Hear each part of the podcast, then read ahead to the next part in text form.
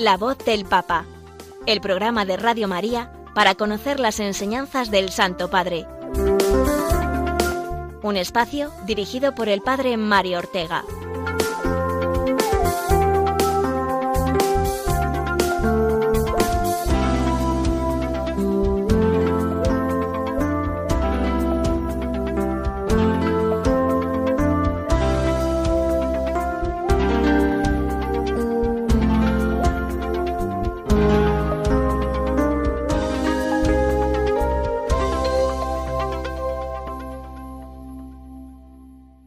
Buenos días amigos de Radio María, bienvenidos un martes más a este programa en el cual nos dedicamos a escuchar la voz del Papa, a conocer todo lo que el Papa nos ha ido diciendo durante la semana y también en otras ocasiones, analizando y repasando documentos e intervenciones del Santo Padre para que nos empapemos bien del magisterio del Papa, que como buenos eh, católicos eh, tenemos que hacer ser fieles seguidores del Papa, conocedores de todo lo que nos va transmitiendo y estando en sintonía con toda la Iglesia de la cual el Santo Padre es el Pastor Universal.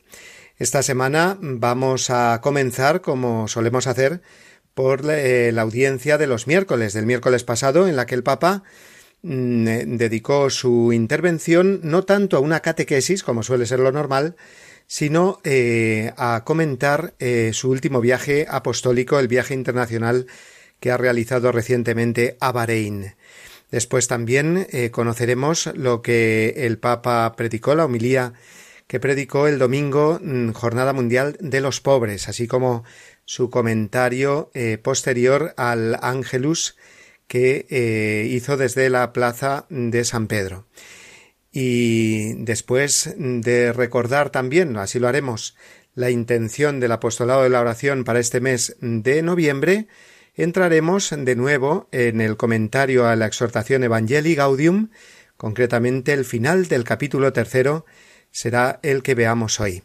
Pero antes de nada, como siempre, ya saben lo que hacemos, rezar por el Papa, así nos lo pide él, y así lo hacemos al comienzo de nuestro programa. Oración por el Papa Francisco Señor Jesús, tú eres el buen pastor, siempre satisfaciendo nuestras necesidades y conduciéndonos a la vida eterna. Te damos gracias por el Papa Francisco, tu vicario en la tierra, siervo de los siervos de Dios. Dale santidad y fuerza para llevar a cabo su misión y que sea para el mundo un signo de tu amor y una clara voz de verdad, de justicia y de la santidad de la vida humana. Que todo lo que diga y haga nos acerque más a ti, que vives y reinas por los siglos de los siglos. Amén.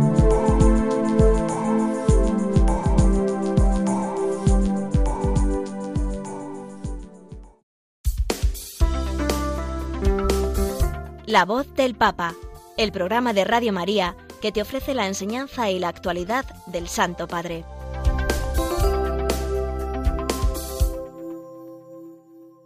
El pasado miércoles el Papa retomó sus catequesis semanales dentro del marco de la audiencia general.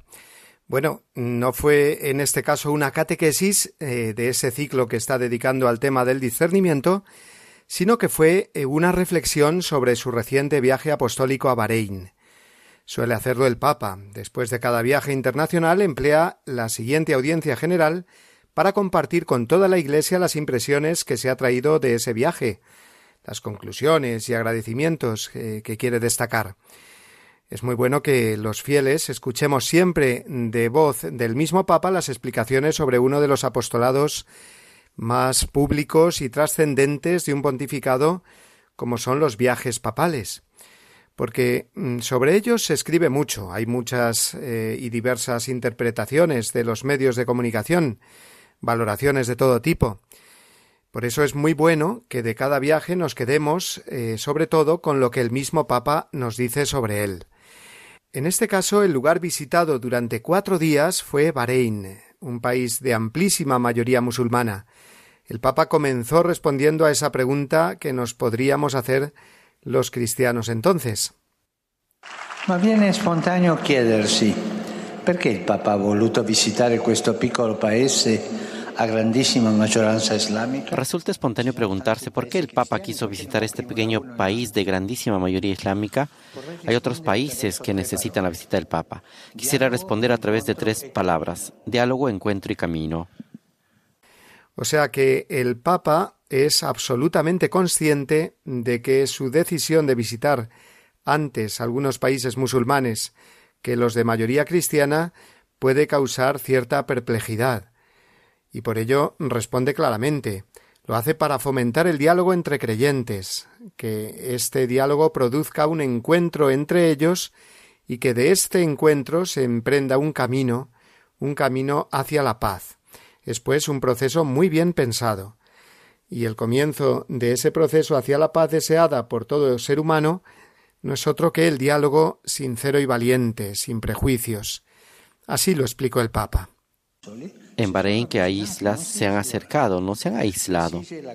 Lo exige la causa de la paz y el diálogo es el oxígeno de la paz. No se olviden de esto. El diálogo es el oxígeno de la paz, incluso de la paz doméstica. Si se ha hecho la guerra ahí entre el esposo y la esposa, con el diálogo se puede ir adelante y buscar la paz. En la familia hay que dialogar. Hay que dialogar que hace bien y se cuida la paz. Quasi 60 anni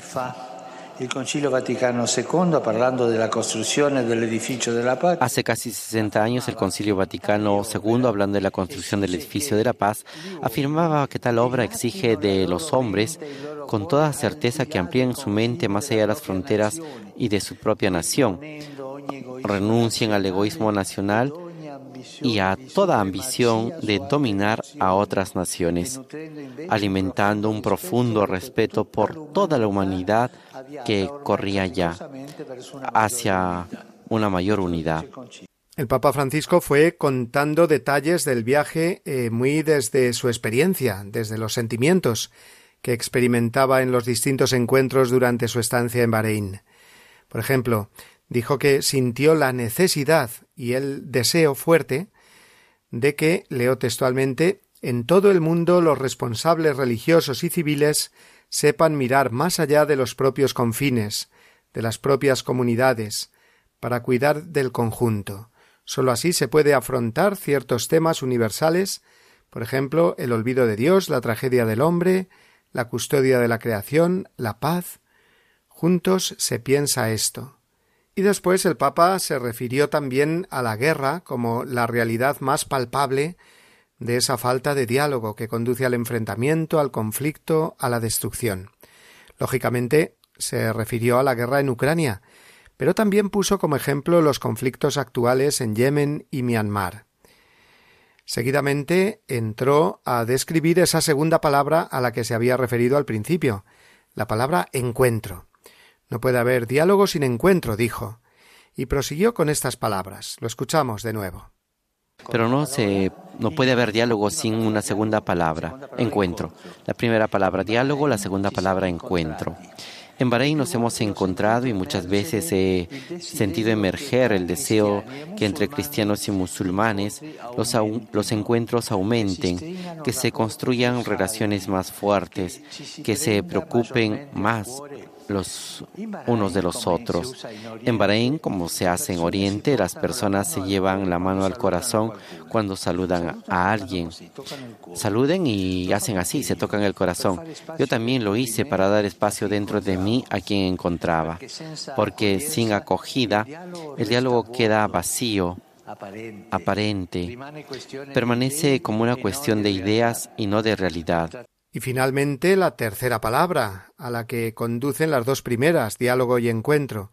Esta tercera palabra que el Papa destacó para resumir su viaje a Bahrein fue camino, porque su viaje no lo considera el Santo Padre como un hecho aislado, sino formando parte de un recorrido de diálogo y encuentro entre cristianos y musulmanes, que inició, dijo, de forma decidida San Juan Pablo II Escuchamos cómo lo expresó el Papa Francisco.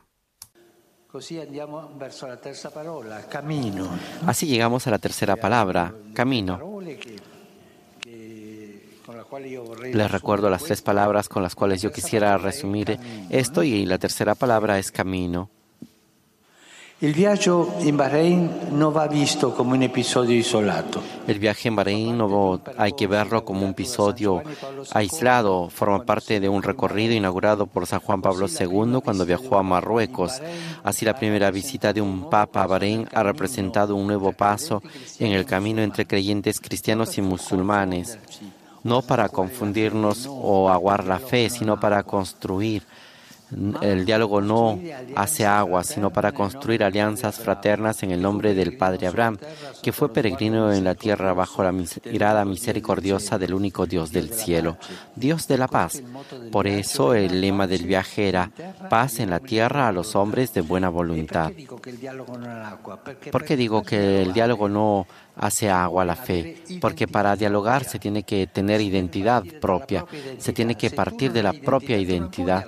Si tú no tienes identidad, no puedes dialogar, porque sabes que es una cosa que no entiendes qué cosa es.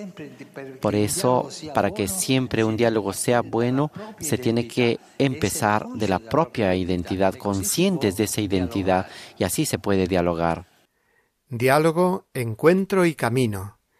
Este triple aspecto de la experiencia tenida en su viaje con el mundo musulmán también dice el Papa que eh, se ha de dar en la relación entre los mismos cristianos entre sí, precisamente porque él lo experimentó así en los distintos encuentros con las minorías cristianas que habitan en Bahrein y otros muchos que habían acudido para esta ocasión procedentes de otros países limítrofes o cercanos. De sus encuentros con jóvenes y también con eh, los seminaristas y consagrados, de los cuales ya hablamos en nuestro programa de la semana pasada, el Papa destacó la alegría eh, genuina, sencilla y hermosa que es el fruto de corazones abiertos a los demás, no cerrados o duros. Abrid los corazones, terminó diciendo el Papa, porque todos somos hermanos y porque esta fraternidad humana vaya más adelante. Ampliar los horizontes, abrir, ampliar los intereses y dedicarnos al conocimiento de los otros.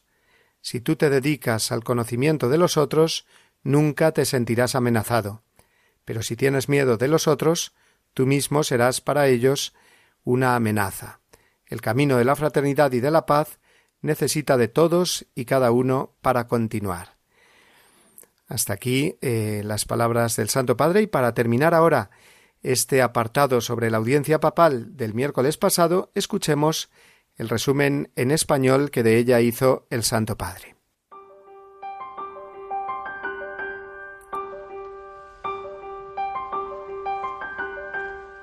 Queridos hermanos y hermanas, hace tres días regresé del viaje del reino de Bahrein, que tuvo como lema paz en la tierra a los hombres de buena voluntad.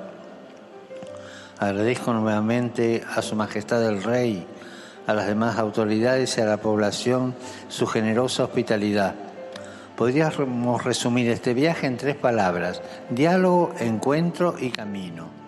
El foro para el diálogo Oriente-Occidente por la convivencia humana fue una oportunidad para revalorizar el diálogo como oxígeno de la paz, que nos ayuda a acercarnos a aprender, convivir y rechazar la locura de la guerra.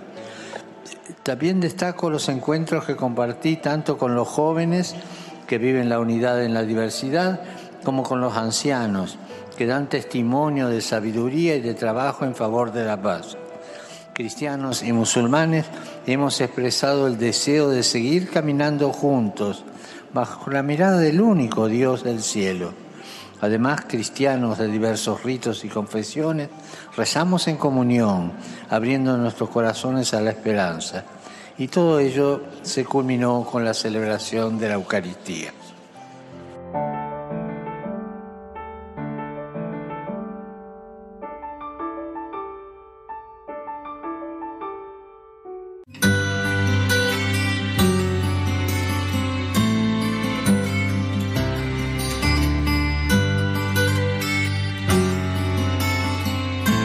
El Señor hizo de Simón, al que dio el nombre de Pedro, y solamente de él, la piedra de su iglesia. Le entregó las llaves de ella, lo instituyó pastor de todo el rebaño. Consta que también el Colegio de los Apóstoles, unido a su cabeza, recibió la función de atar y desatar dada a Pedro. Este oficio pastoral de Pedro y de los demás apóstoles pertenece a los cimientos de la Iglesia. Se continúa por los obispos bajo el primado del Papa. Catecismo de la Iglesia Católica, número 881.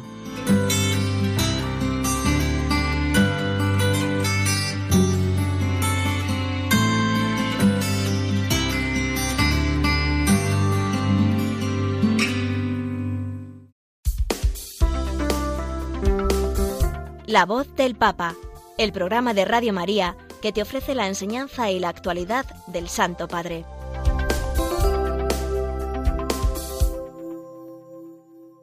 Este domingo celebrábamos la Jornada Mundial de los Pobres y esto dio ocasión al Papa Francisco para hablarnos de ello en la misa que celebró en la Basílica de San Pedro. Fue una celebración muy solemne, concelebrada por muchos obispos y sacerdotes, sacerdotes en su mayoría jóvenes, estudiantes en Roma, procedentes de muy diversas naciones, y también había allí presentes una gran cantidad de pobres, de pobres de los que piden por las calles y por las parroquias. Allí estaban, en la impresionante nave central de la Basílica Vaticana. Algunos de ellos, eh, como mostraban las imágenes de la televisión, lloraban de emoción al verse en un lugar así. Y lo que es más importante, al verse reconocida su dignidad eh, y ser invitados a esta misa con el Papa. Era realmente una estampa muy evangélica que nos ayuda a imaginarnos mejor cómo Jesús andaba siempre predicando entre pobres y personas marginadas de la sociedad. Bien, pues el Papa en su homilía partió del Evangelio del día para terminar iluminando esta realidad de la pobreza en nuestro mundo, de cómo podemos afrontarla y convertirnos en testigos de Jesucristo, que vino a ponerse de lado de los más necesitados.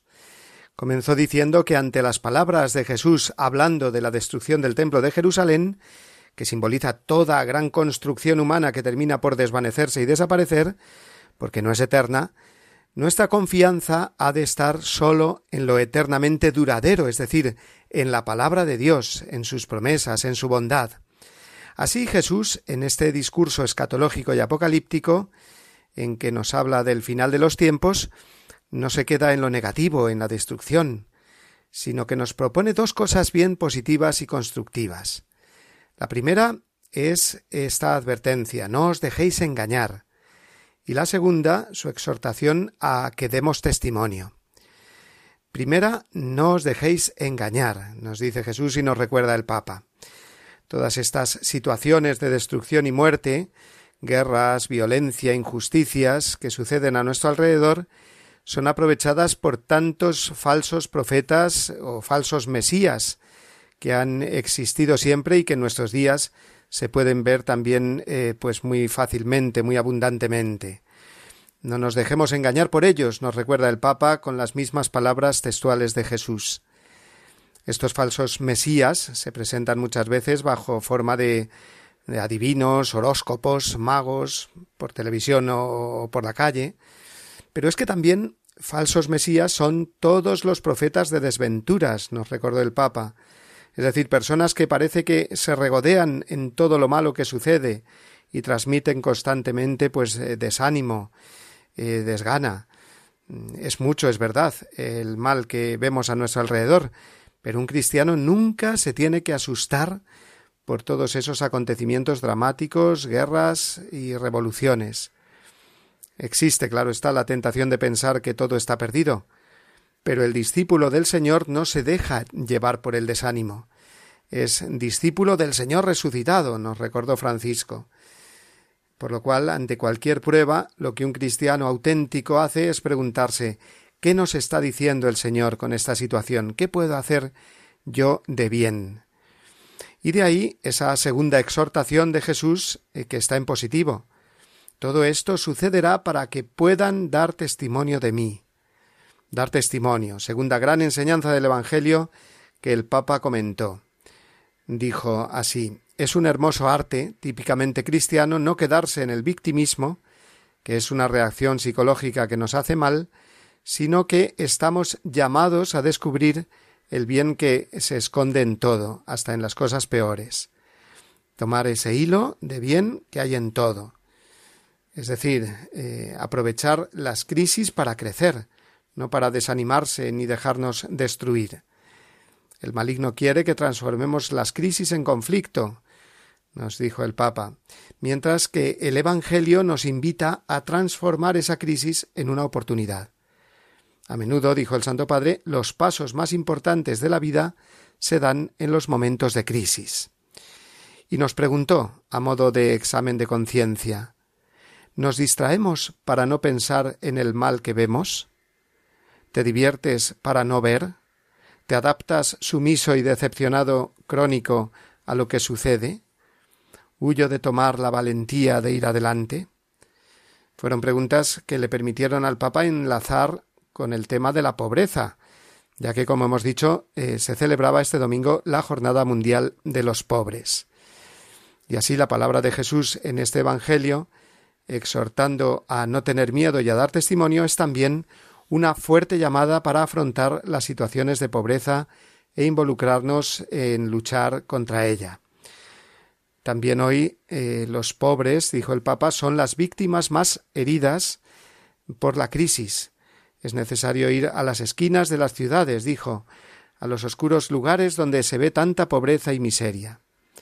Hagamos nuestras las palabras del Evangelio que nos invitan a no dejarnos engañar ni por profetas de desventuras, ni por las fantasías de los populismos, o cantos de sirena de los populismos, dijo literalmente el Papa. No sigamos a los falsos mesías que en nombre de ganancias fáciles nos proporcionan recetas útiles, con el fin de aumentar la riqueza de unos pocos, condenando a los pobres a la marginación, es verdad. Cuántas veces, pues, eh, se nos eh, se aprovechan situaciones de, de tristeza, de desánimo de las personas para proponer, mm, digamos, remedios que lo que hacen es, pues, aumentar, pues, a lo mejor el consumismo, compra esto, que te vas a sentir eh, mejor, para distraernos y por lo tanto aumentar dice el Papa, la riqueza de unos pocos condenando a los pobres a la marginación. Demos testimonio, en cambio, encendamos luces de esperanza en medio de la oscuridad. Comprometámonos con valentía por la justicia, la legalidad y la paz, estando al lado de los débiles. No huyamos para defendernos de la historia, sino que defendamos esta historia que estamos viviendo, porque es la que eh, en la que el Señor nos ha plantado para que fructifiquemos, vino a decir el Papa y puso eh, el ejemplo, así mm, fuera, digamos, de lo que tenía escrito, eh, de los papeles, pues puso el ejemplo de la mm, tradición de dejar un puesto libre en la cena de Navidad, tradición que hay pues en muchos lugares del mundo, ¿no? Un lugar libre pues para acordarnos de Jesús y de todas las personas que no tienen dónde sentarse y dónde celebrar esa cena familiar navideña. Y entonces, utilizando este ejemplo, se preguntó el Papa, nos preguntó ¿Hay un puesto libre en tu corazón para los más pobres? ¿Mm? Bueno, pues eh, así concluyó su homilía. Y después de la misa, eh, fiel a su cita dominical con los peregrinos congregados en la plaza de San Pedro, el Papa Francisco se asomó a la archiconocida ventana del Palacio Apostólico para rezar con ellos el Ángelus y antes para ofrecerles esa sencilla y jugosa reflexión sobre el Evangelio del día. Eh, era, recordémoslo una vez más, esas palabras de Jesús sobre el Templo de Jerusalén, advirtiendo a todos que no quedaría piedra sobre piedra. Estas palabras del Maestro, eh, que continúan después con la descripción de los signos cósmicos de destrucción del mundo y de persecución de los cristianos, pues hizo que el Papa comenzara haciéndose eco de una pregunta que nos puede resultar inevitable. Con tantas cosas negativas que vemos y noticias de horrores y guerras, ¿también Jesús nos transmite malas noticias? Eh, la respuesta obviamente es negativa. Jesús está describiendo signos de destrucción de lo temporal, claro que sí, pero explicó el Santo Padre para hacernos ver precisamente que todo lo material y temporal, por muy hermoso, o sólido que nos parezca, termina acabándose. Sin embargo, lo que hace Jesús es proponernos la solución. y nos la ofrece en la última frase del Evangelio sobre la que Francisco centró su reflexión, que es esta Con vuestra perseverancia salvaréis vuestras almas. Esta es la frase principal, el mensaje en clave de esperanza que nos ofrece Jesús. Con vuestra perseverancia salvaréis vuestras almas. Por eso el Papa eh, se detuvo sobre el significado profundo de la palabra perseverancia, que en su raíz lleva la palabra severo. Eh, consiste en ser severos, pero no en el sentido de intransigentes o, enfadados, sino eh, severos en el sentido de serios. Perseverar es ser severos, serios, constantes en el bien y en la verdad. Dijo así el Papa, leo textualmente. Esto es entonces la perseverancia, es construir el bien cada día. Perseverar es permanecer constantes en el bien, especialmente cuando la realidad circundante empuja a hacer otra cosa. Pongamos algunos ejemplos. Sé que rezar es importante, pero yo, como todo el mundo, siempre tengo muchas cosas que hacer y por eso lo dejo para más adelante. No, ahora estoy ocupado, no puedo, lo hago después o bien veo tanta gente astuta que se aprovecha de las situaciones, que regatea las normas, y yo también dejo de observarlas, dejo de perseverar en la justicia y la legalidad. Pero si estos astutos lo hacen, también yo lo hago. Atención con esto, dijo el Papa. Todavía más. Hago un servicio en la Iglesia, para la comunidad, para los pobres, pero veo que tanta gente en su tiempo libre solo piensa en divertirse y entonces me dan ganas de abandonar y hacer como ellos, porque no veo resultados o me aburro o no me hace feliz. Perseverar, en cambio, es permanecer en el bien. Así que fíjense qué mm, palabras o qué ejemplos tan, tan, tan pragmáticos, tan, tan de nuestra vida cotidiana, ¿no? de cada día, pues nos ha puesto el Papa. Pues hasta aquí sus palabras Vamos ahora a escuchar una canción que nos sirve de pausa y de paso a la siguiente sección del programa. Una canción que ya está sonando y que nos habla precisamente de lo que el Papa nos ha recordado, el valor de la perseverancia, de la espera en Dios y en su poder.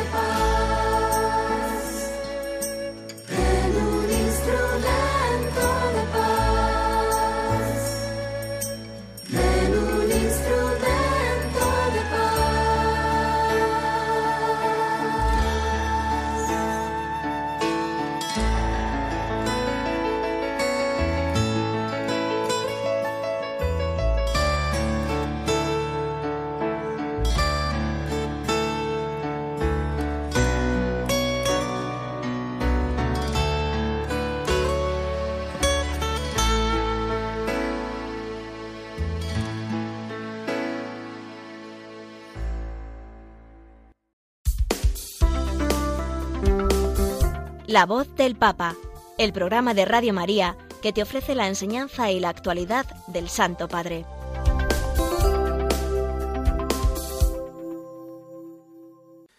Estamos justo a la mitad del mes de noviembre, justo hoy, día 15 de este mes que tiene 30, y eh, no debemos olvidar la intención de oración del Papa para el apostolado de la oración, más conocida ahora como Red Mundial de Oración del Papa. En cualquier caso, esa intención de oración que el Papa confía a toda la Iglesia para que todos recemos con él ante una necesidad eh, que él ve urgente. En este caso, como ya hemos ido recordando en programas anteriores, es rezar eh, por los niños eh, que viven en absoluta pobreza, para que tengan la oportunidad de ser educados y de vivir con la dignidad que le corresponde a toda persona y especialmente a todo niño. Así que vamos a escuchar de nuevo la intención para este mes del apostolado de la oración explicada por el mismo Papa en lo que se conoce ya como el vídeo mensual del Papa.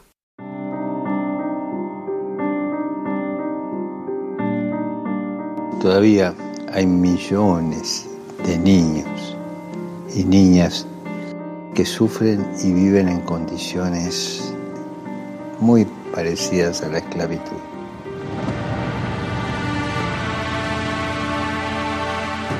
No son números, son seres humanos con un nombre, con un rostro propio, con una identidad que Dios les ha dado. Demasiadas veces olvidamos nuestra responsabilidad y cerramos los ojos ante la explotación de estos niños que no tienen derecho ni a jugar, ni a estudiar, ni a soñar. Ni siquiera tienen el calor de una familia.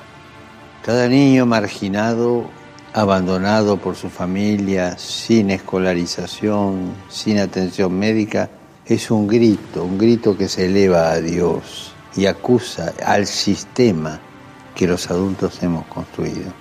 Un niño abandonado es culpa nuestra. No podemos permitir más que se sientan solos y abandonados.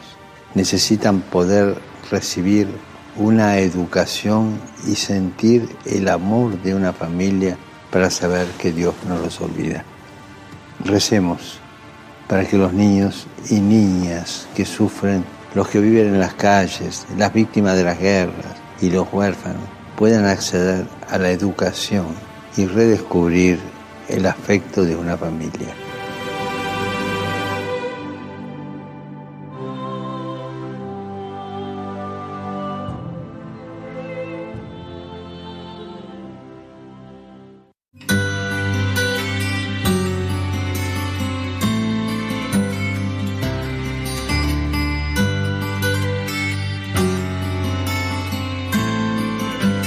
El sumo pontífice, obispo de Roma y sucesor de San Pedro, es el principio y fundamento perpetuo y visible de unidad tanto de los obispos como de la muchedumbre de los fieles. El pontífice romano, en efecto, tiene en la Iglesia, en virtud de su función de vicario de Cristo y pastor de toda la Iglesia, la potestad plena, suprema y universal que puede ejercer siempre con entera libertad. Catecismo de la Iglesia Católica, número 882.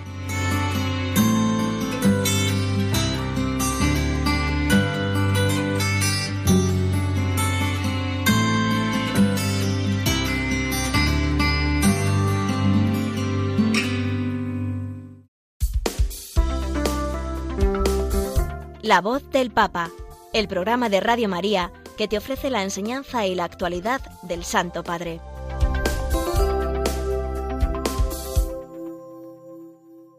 Vamos adelante con el comentario a la exhortación Evangelii Gaudium.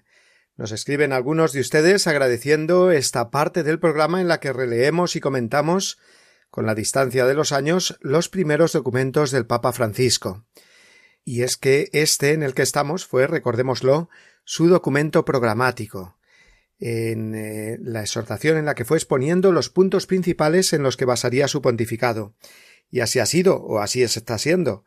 Iglesia en salida, pastoral de conversión, cultura del descarte, discípulos misioneros.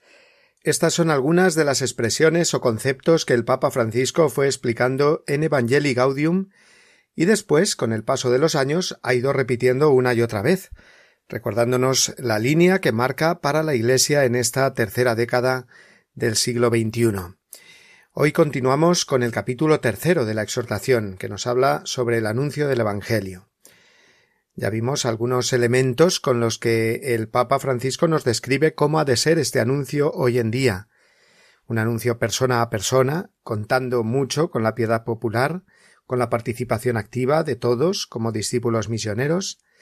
El martes pasado vimos en concreto cómo el Papa explicaba el tema de la predicación y de la humilía, dándonos a los sacerdotes pistas muy interesantes para mejorar nuestro ministerio de la palabra, y hoy llegamos al siguiente apartado que se titula Una evangelización para la profundización del querigma.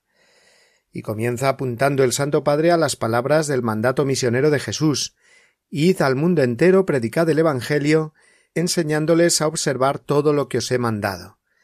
Predicarlo primero, pero no solo, sino luego continuar acompañando ese camino de crecimiento en la fe con el que el bautizado ha de ir madurando en su vida cristiana o sea, predicar el querigma, que es el anuncio primordial del Evangelio, que Cristo ha muerto y resucitado para salvarnos, y después continuar evangelizando, puesto que se trata de ir ajustando la vida a ese mandamiento nuevo del amor que dice Amaos unos a otros como yo os he amado. Es decir, que mm, después de un primer chispazo, que es el momento de la conversión, gracias a la acogida del Evangelio ha de venir la evangelización, el ir configurando la vida con el Evangelio. Esta persona se ha convertido, escuchamos con frecuencia cuando alguien después de mucho tiempo alejado de la fe o que no la había recibido nunca, gracias a un acontecimiento fuerte, como puedan ser unos ejercicios espirituales o, o un cursillo de cristiandad, por ejemplo, han cambiado y han acogido el Evangelio. Se han convertido, fenomenal, pero ahora tienen por delante todo un proceso de maduración, un camino de evangelización con el que vayan creciendo en la fe y afianzándose en las demás virtudes, especialmente la caridad. Si no es así, de poco o de nada serviría la conversión, se quedaría en un cambio frustrado, abortado. El Papa subraya eh, que este camino de crecimiento está siempre precedido por un don gratuito, la gracia, que nos hace hijos de Dios. Y de ahí se sigue el llevar una vida consecuente con lo que somos, dejarse transformar en Cristo, por una progresiva vida según el Espíritu, como explica San Pablo en la carta a los Romanos, capítulo 8, la vida en el Espíritu. Pero lo primero que se da es el anuncio, el querigma. Seguro que hemos escuchado esta palabra griega más de una vez, que se escribe con K, querigma, pero eh, quizás eh, no las sepamos definir bien. Vamos a ver cómo la define el Papa en el número 164 de Evangelii Gaudium. Eh, querigma es el primer anuncio del Evangelio, o sea, el siguiente mensaje. Jesucristo te ama, dio su vida para salvarte, y ahora está vivo a tu lado cada día para iluminarte, para fortalecerte, para liberarte. El querigma es siempre trinitario, subraya el Papa, es decir, que gracias al Espíritu podemos creer en Jesucristo, el cual nos revela y nos comunica la misericordia infinita del Padre. Ese es el querigma, el anuncio primero. Primero, ojo, no en el sentido cronológico solamente, es decir, que después se olvide o quede reemplazado por otros contenidos que lo superen. No.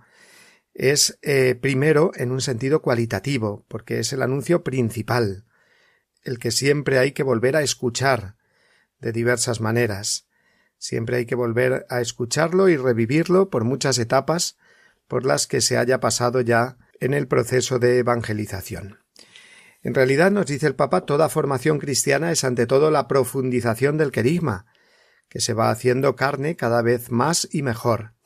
Y por eso esta centralidad del querigma demanda ciertas características del anuncio, que hoy son necesarias en todas partes.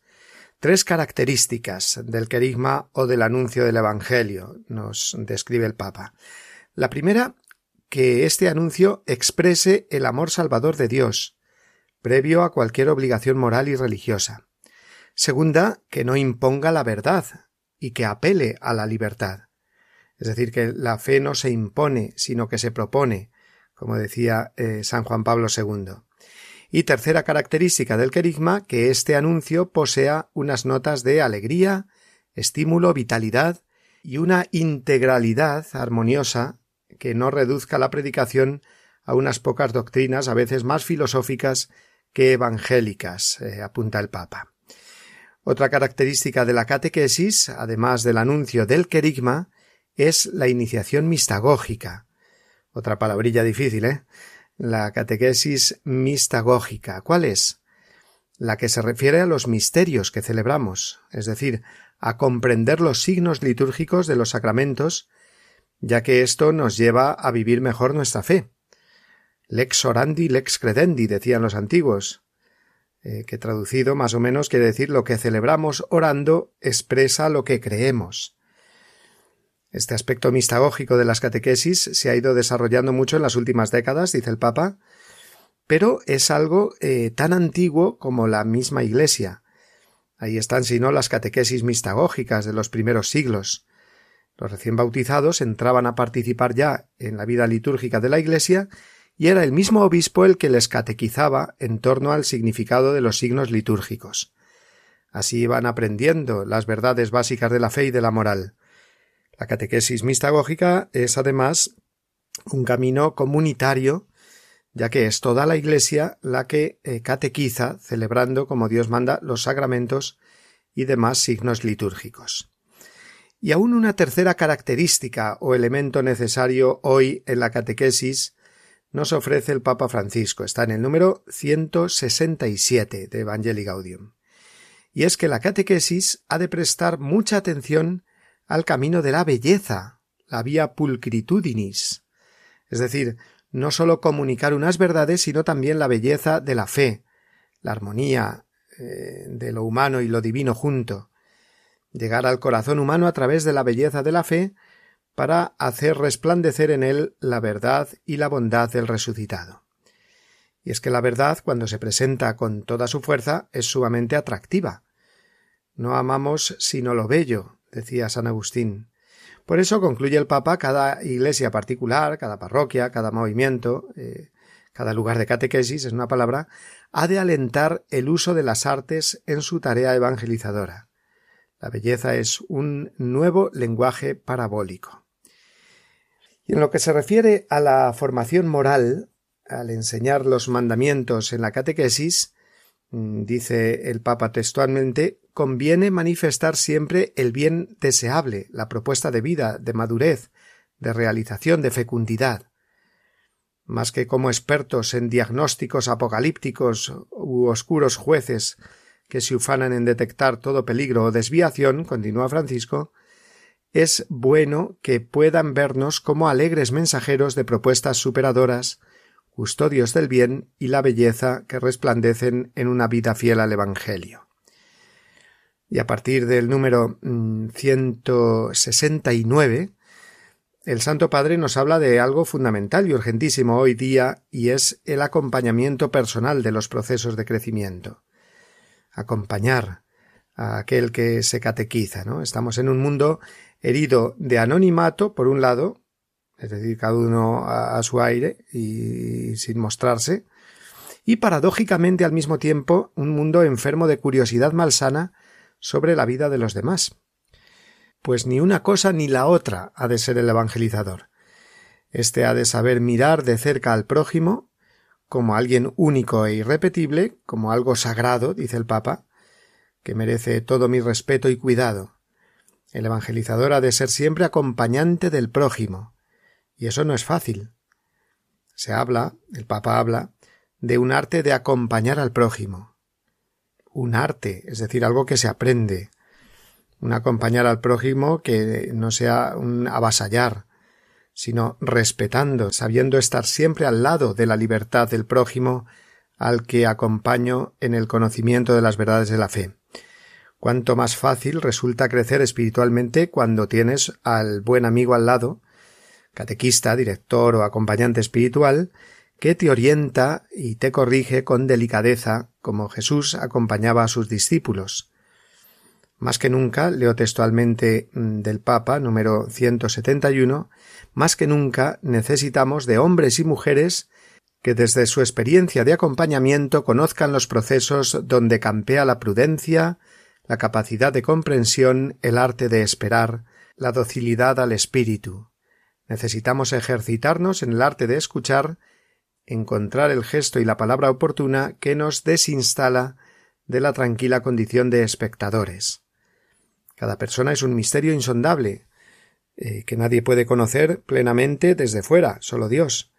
Pero teniendo esto en cuenta, mm, recuerda el Papa, no hemos de olvidar tampoco que tendremos que corregir y ayudar a crecer a la persona que acompañamos espiritualmente, reconociendo la maldad objetiva de sus acciones, pero ojo, sin emitir juicios sobre su responsabilidad o culpabilidad. El buen acompañante siempre invitará positivamente a querer curarse. Los discípulos misioneros acompañan a los discípulos misioneros, concluye el Papa. Y en los últimos números que vamos a ver hoy, porque nos vamos quedando ya sin más tiempo, en los números 174 y 175, el Papa nos recuerda la necesidad de evangelizar siempre con la Sagrada Escritura. La Biblia es la fuente de la evangelización, una fuente inagotable. Muchas veces estamos intentando transmitir una verdad de fe profunda a través de explicaciones, ejemplos y conceptos eh, académicos, y resulta mucho más sencillo, por ejemplo, una parábola o palabra extraída del Nuevo o del Antiguo Testamento, más que cualquier otra explicación nuestra. La evangelización requiere la familiaridad con la palabra de Dios y esto exige que estemos continuamente acudiendo a ella.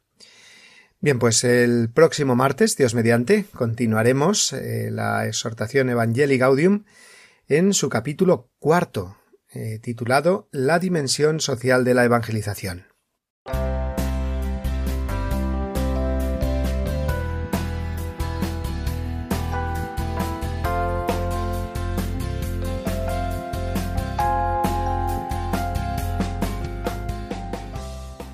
Pocos minutos faltan ya para las 12 de la mañana, la hora del Ángelus, y eh, quiere decir esto que llegamos al final de nuestro tiempo de hoy, en el programa de la voz del Papa, en el que hemos eh, escuchado al Santo Padre, concretamente hemos empezado por eh, la catequesis de la audiencia del miércoles pasado, que hemos visto que más que catequesis fue una reflexión sobre su último viaje internacional que ha realizado a Bahrein, las impresiones, agradecimientos y conclusiones que el Papa eh, quiso compartir con toda la Iglesia. También hemos, eh, eh, nos hemos referido a esa misa del domingo pasado, Jornada Mundial de los Pobres, en la que el Papa pues habló no solamente de los pobres, sino que lo hizo desde una perspectiva evangélica comentando el Evangelio del domingo, el discurso escatológico eh, según San Lucas, al que también se refirió en el rezo posterior del Ángelus. En tercer lugar, hemos recordado la intención del Papa para el apostolado en la oración en este mes de noviembre. Y finalmente, como eh, solemos hacer en nuestro programa, hemos seguido con el comentario a los documentos eh, del Papa, concretamente la exhortación Evangelii Gaudium y el capítulo, el final del capítulo tercero, que es el que hemos repasado hoy. Antes de despedirnos, eh, como siempre hacemos, os recordamos que podéis escribirnos al correo electrónico del programa, la voz del papa arroba radiomaria.es y que también podéis eh, escuchar de nuevo nuestro programa o descargarlo para compartirlo con vuestras amistades, con quienes no pueden oír el programa a, su hora, a la hora de, emisión, eh, compartirlo eh, por medio de las redes, eh, enlazando con el podcast de Radio María. Y ahora sí, amigos, me despido de todos ustedes y les emplazo al martes que viene para seguir escuchando la voz del Papa. El Papa que ahora se encarga él de darnos la bendición final. Hasta la semana que viene, amigos.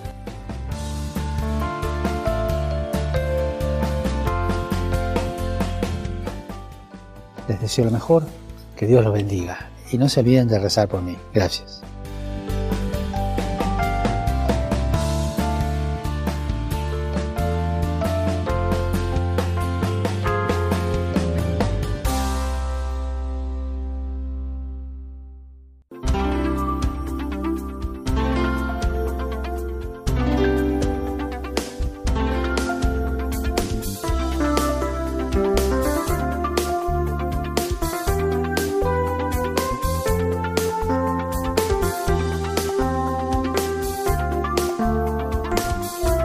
Han escuchado La voz del Papa, el programa de Radio María para conocer las enseñanzas del Santo Padre. Es un espacio dirigido por el Padre Mario Ortega.